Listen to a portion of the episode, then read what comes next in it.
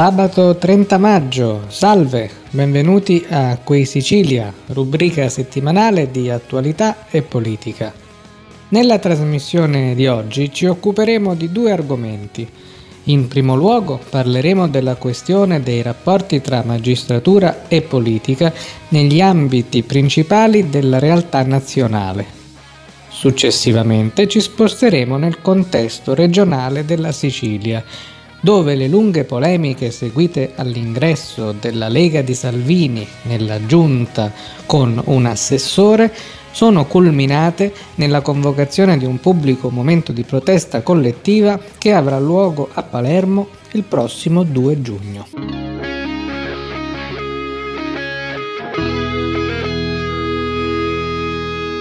Partiamo dal primo argomento della puntata odierna, con l'articolo di Federico Punzi pubblicato su Atlantico Quotidiano dal titolo CSM Gate, il Consiglio Superiore della Magistratura usato dalla sinistra politica e giudiziaria come arma contro gli avversari.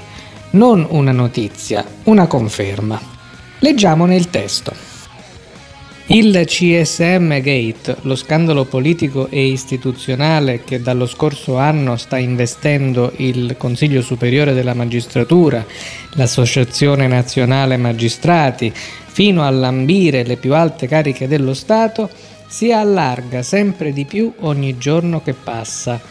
Le intercettazioni pubblicate dal quotidiano La Verità dopo la chiusura delle indagini della Procura di Perugia, restituiscono uno spaccato indecente e allarmante.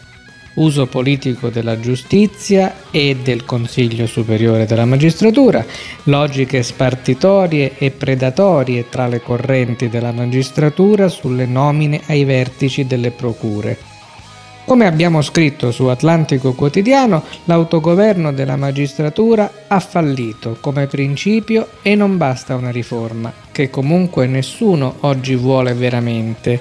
È già passato un anno e non c'è nemmeno una bozza, ma occorre un azzeramento e un cambio di paradigma.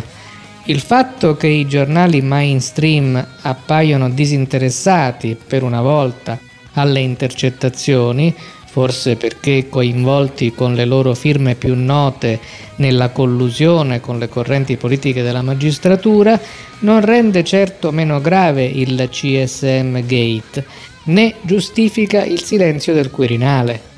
Ieri è emerso come il CSM, l'organo costituzionale di autogoverno della magistratura, sia stato piegato agli interessi di bottega di una parte politica, il Partito Democratico, con la complicità dei magistrati amici. Non è una novità, è così da almeno 40 anni, è accaduto con Craxi e con Berlusconi, ma ora il modus operandi risulta nelle carte di un'inchiesta. Riflettete su questo.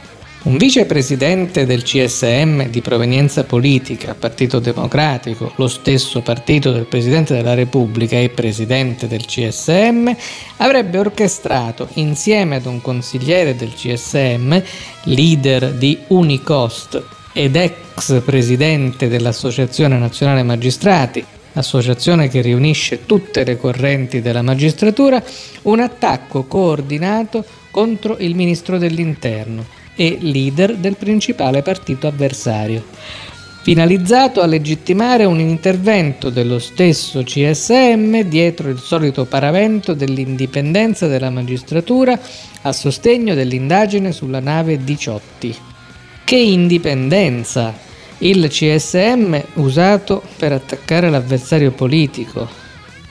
È quanto emerge dagli ultimi messaggi delle chat di Luca Palamara, sotto inchiesta a Perugia, pubblicate ieri dal quotidiano La Verità, che spiegano forse quell'imbarazzante scambio di messaggi tra Paolo Auriemma, capo della Procura di Viterbo, e lo stesso Palamara.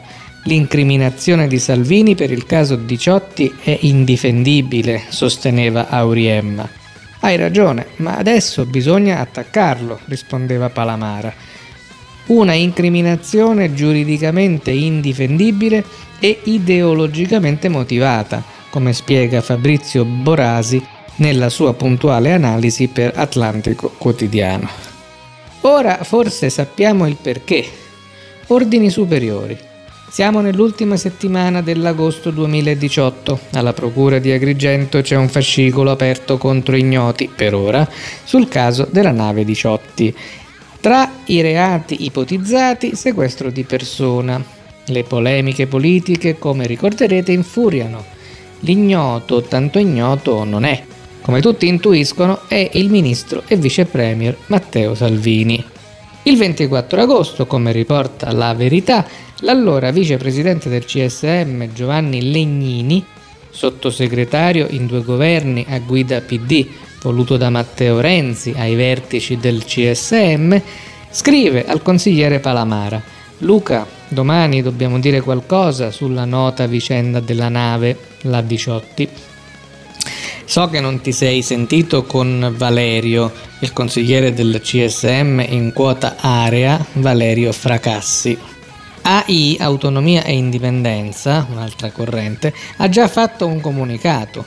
Area, la corrente di sinistra delle toghe, è d'accordo a prendere un'iniziativa. Galoppi, idem, il consigliere del CSM Claudio Galoppi. Senti loro e fammi sapere domattina.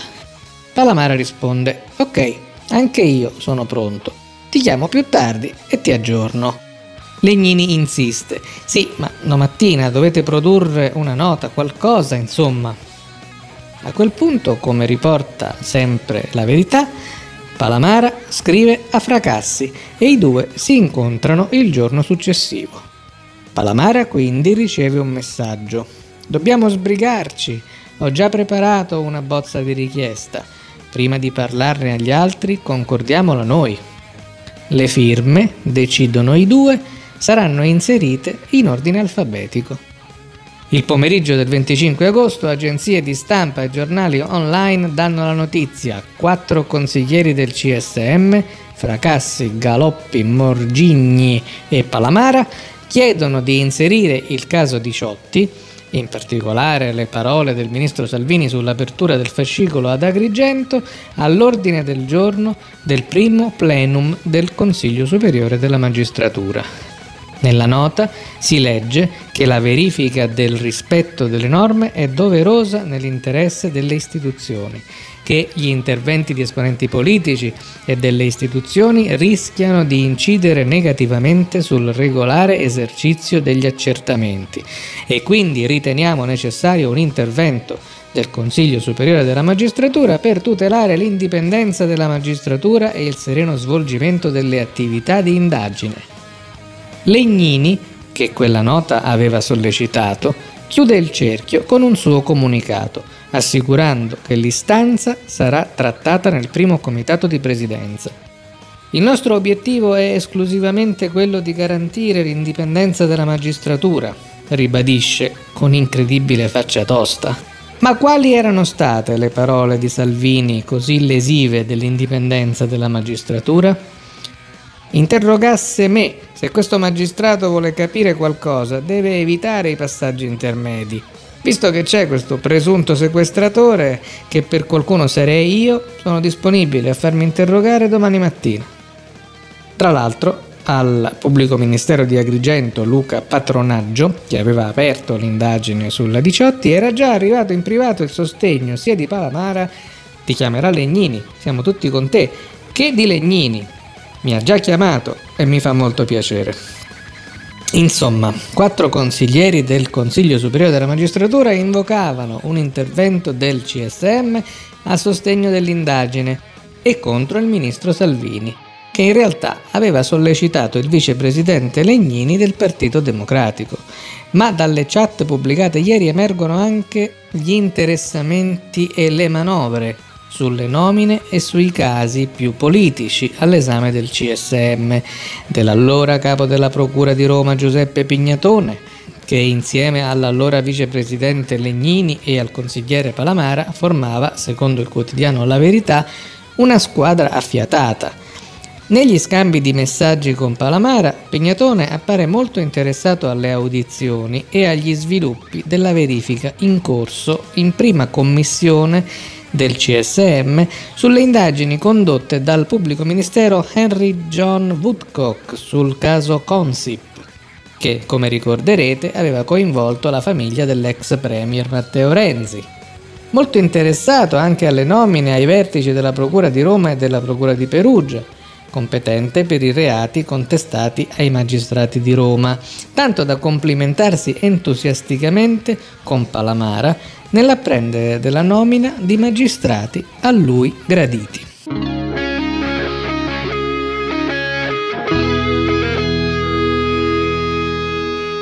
Veniamo ora al secondo argomento di oggi, il dissenso dell'opinione pubblica siciliana per l'ingresso della Lega di Salvini nel governo regionale.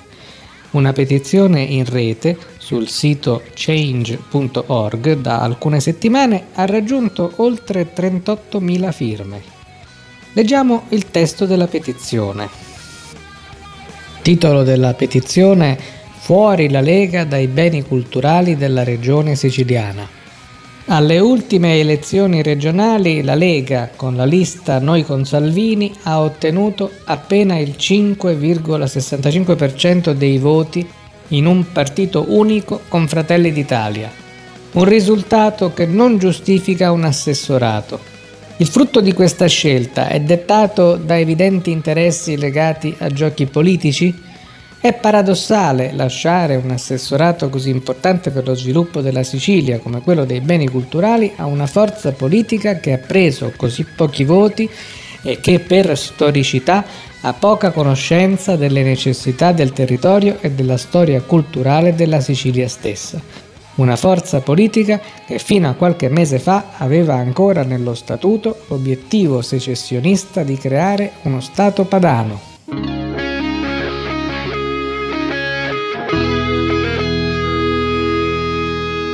Sullo stesso argomento, il movimento sicilianista Siciliani Liberi ha diffuso il seguente comunicato. 2 giugno, Siciliani Liberi in piazza per la dignità della Sicilia. Il nostro movimento, in qualità di membro del comitato Vespro, aderisce alla manifestazione organizzata grazie alla mobilitazione del gruppo No Beni Culturali alla Lega Nord Musumeci Dimettiti Saremo presenti non solo per manifestare la nostra indignazione nei confronti di Nello Musumeci e dell'ingresso della Lega Nord al governo della regione siciliana. Scenderemo in piazza, infatti, anche per avanzare tre proposte per la rinascita della Sicilia. La carta moneta Sicilia, un nuovo Grand Tour della Sicilia, isola virus free, la ZESI, zona economica speciale integrata. 2 giugno la Sicilia in piazza contro la Lega e Musumeci.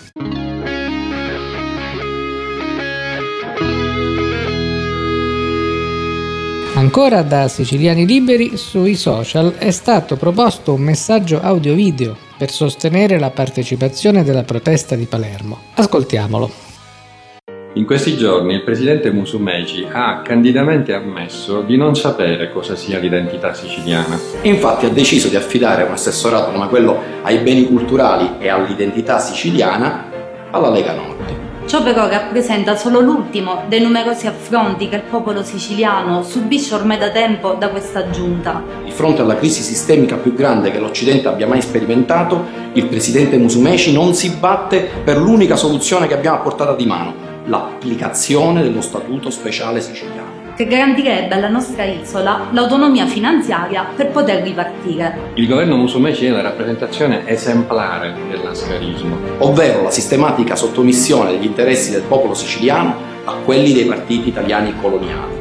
Per questo il 2 giugno Siciliani Liberi scenderà in piazza a Palermo, insieme al Comitato Vespro e ai tanti siciliani che stanno già gridando. No ai beni culturali alla Lega Nord. Musumeci, dimettiti. Ma saremo presenti anche per avanzare tre proposte. Aiuti a fondo perduto e non prestiti per mezzo dell'emissione di una moneta complementare come consente l'articolo 41 del nostro statuto. Bilancio del turismo con un nuovo Grand Tour della Sicilia, una riscoperta della nostra storia e dei nostri luoghi rivolta non solo ai siciliani, ma anche ai tanti turisti stranieri attratti da un'immagine dell'isola virus free. Creazione della zona economica speciale integrata per la Sicilia, che permetterebbe di stimolare nuovi investimenti attraverso una riduzione delle imposte, creando considerevoli opportunità di lavoro soprattutto per noi giovani. Non voltiamoci dall'altra parte. Di fronte all'ennesima umiliazione della classe politica siciliana nei confronti di noi cittadini non possiamo più restare indifferenti. Il 2 giugno, ore 18, a Palermo in piazza del Parlamento, unici dei siciliani che continuano a credere nella rinascita della nostra isola.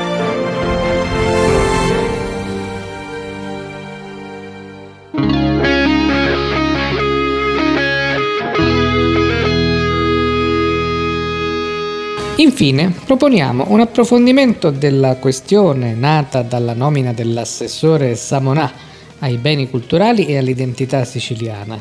Un'intervista a Leone 25, storico e ricercatore, autore del libro Omi Bedda Madunina, storia breve dei leghisti di Sicilia. L'intervista è stata pubblicata su Qui Sicilia. Il caso Samonà, la resistenza delle elite e la forza della democrazia telematica. Sembra arrivato a una conclusione il tanto dibattuto caso della nomina assessoriale per i beni culturali e per, e per l'identità siciliana nel seno del governo regionale guidato dal presidente Musumeci. Tra i tanti nomi che erano stati fatti nei giorni passati, quello del palermitano Alberto Samonà non manca tuttavia di sollevare varie specie di perplessità. Insieme allo storico e ricercatore del Centro Studi Ducezio Leone 25 proviamo a diradare il nebbioso contesto della sottopolitica nel quale è maturata la scelta, per comprendere alcuni dei meccanismi di fondo che sembrano destinati a non cambiare mai. A seguito di un clamore mediatico tanto intenso, possiamo considerare definitivamente chiusa la questione sorta intorno alla carica di assessore regionale alla cultura e all'identità siciliana? Credo proprio di no. Una nomina al ruolo politico non è un premio da portare a casa, ma un inizio, una messa alla prova, i cui esiti dipenderanno da molti fattori, solo in parte legati alle caratteristiche della persona dato che l'ingranaggio politico e le lotte tra fazioni hanno spesso travolto anche i più meritevoli. Non è un caso se molte personalità di grande pregio tendono ormai a starsene lontani da un ambiente degradato come la politica, dove ogni genere di colpo basso e di scorrettezza sono la normalità per eliminare gli avversari, soprattutto all'interno dello stesso partito. Ci sono molte voci di corridoio riguardo al modo in cui si è arrivati a Samonà e per iniziativa di chi. A prescindere dai retroscena, rimane agli atti una vicenda assai tormentata e opaca, contrassegnata dall'esecrabile marchio di un ricatto, che, siccome siamo in Sicilia, dovremmo definire mafioso. In sintesi, una poltrona del governo regionale attoccava i leghisti, se no sarebbe venuta meno la maggioranza numerica all'Assemblea regionale siciliana, con il concreto rischio di una caduta prematura dell'esecutivo. Sebbene si badi dentro il Parlamento siciliano non ci sia nemmeno un leghista, ma solo tre comparse raccattate da altre formazioni per la recita parrocchiale, i ricattatori hanno prevalso facilmente grazie all'arrendevole subalternità di Musumeci allevato da mezzo secolo in questi schemi, tanto da esserne parte integrante. I ricattatori hanno potuto rimanere nell'ombra invece di essere sfidati a uscire allo scoperto e prendersi le proprie responsabilità nel portare avanti le minacce. Invece è bastato un tintinnar di guinzaglio per mettere in riga il presidente, in soggetti anagraficamente segnati persistono i riflessi condizionati della Prima Repubblica, laddove negli ultimi anni le riforme in senso maggioritario e le designazioni dirette di sindaci e governatori regionali avrebbero dovuto proteggere queste figure guida dalle trappole create da consiglieri comunali e regionali e gruppi di interesse Purtroppo siamo di fronte alle conseguenze del mancato rinnovamento della classe dirigente in Sicilia, un percorso che è stato avviato ma non ha avuto la forza di compiersi fino ai ruoli apicali.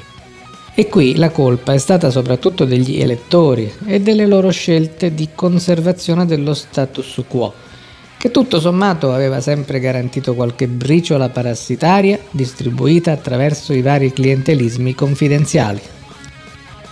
Mentre i contendenti stavano chiusi dentro il palazzo, a gran voce l'opinione pubblica si è fatta sentire nei media e sui social, soprattutto con la raccolta di firme che ha raggiunto numeri a 5 cifre, ormai quasi 37.000.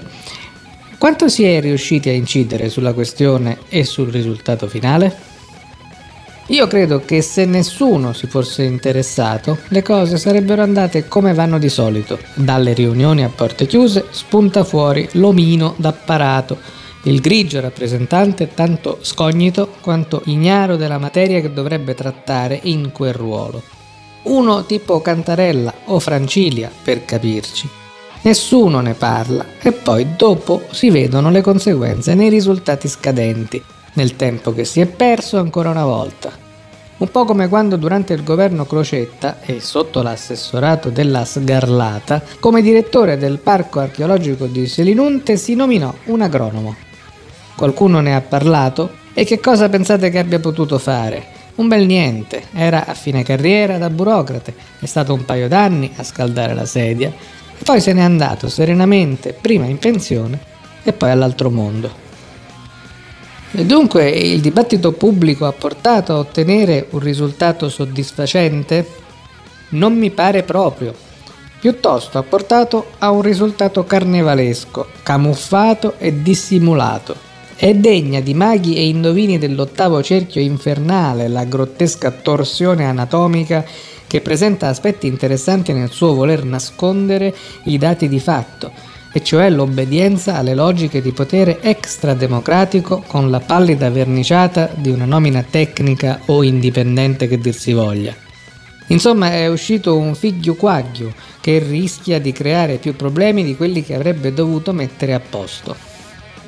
Samonà non è forse abbastanza veghista o abbastanza siciliano?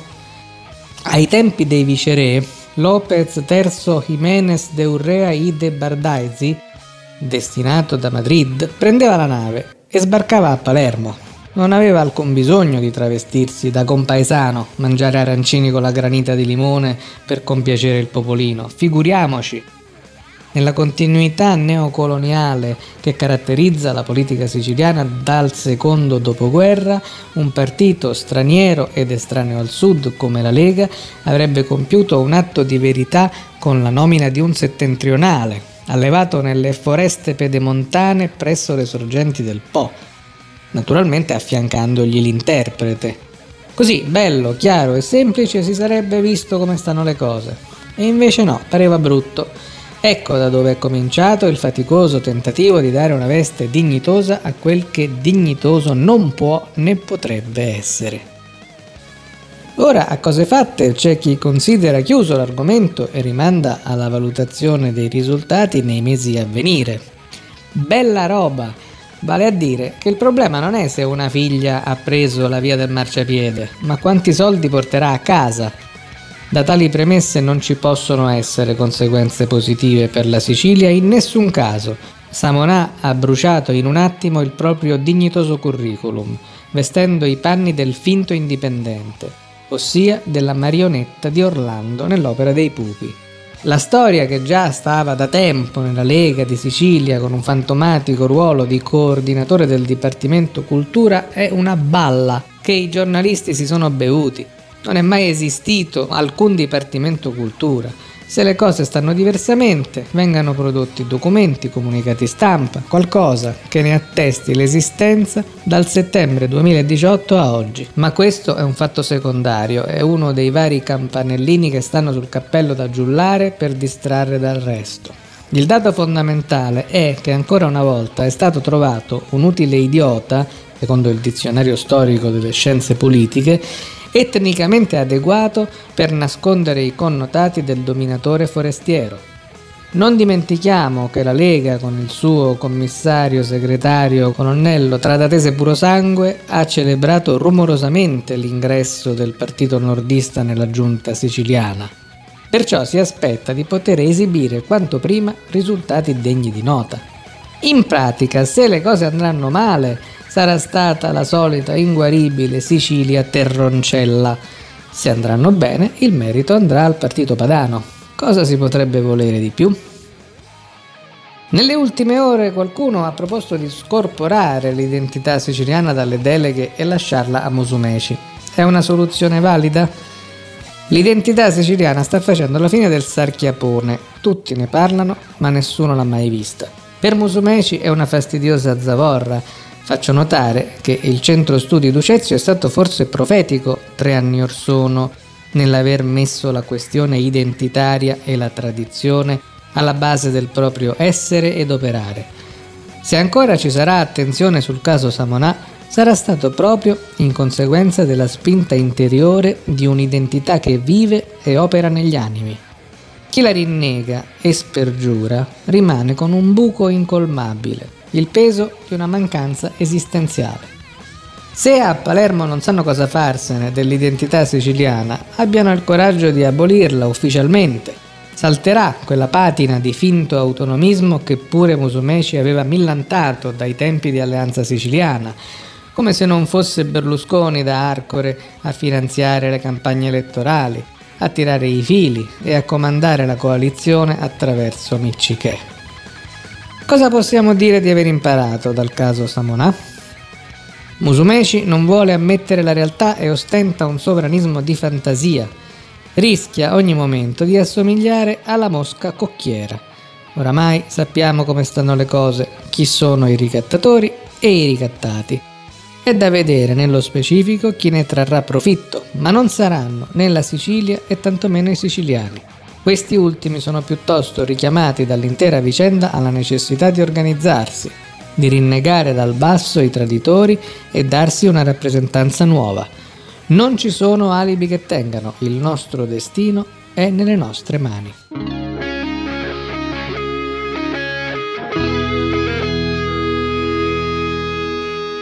Per oggi è tutto, si conclude così la puntata di Qui Sicilia. Un saluto agli ascoltatori appuntamento a sabato prossimo.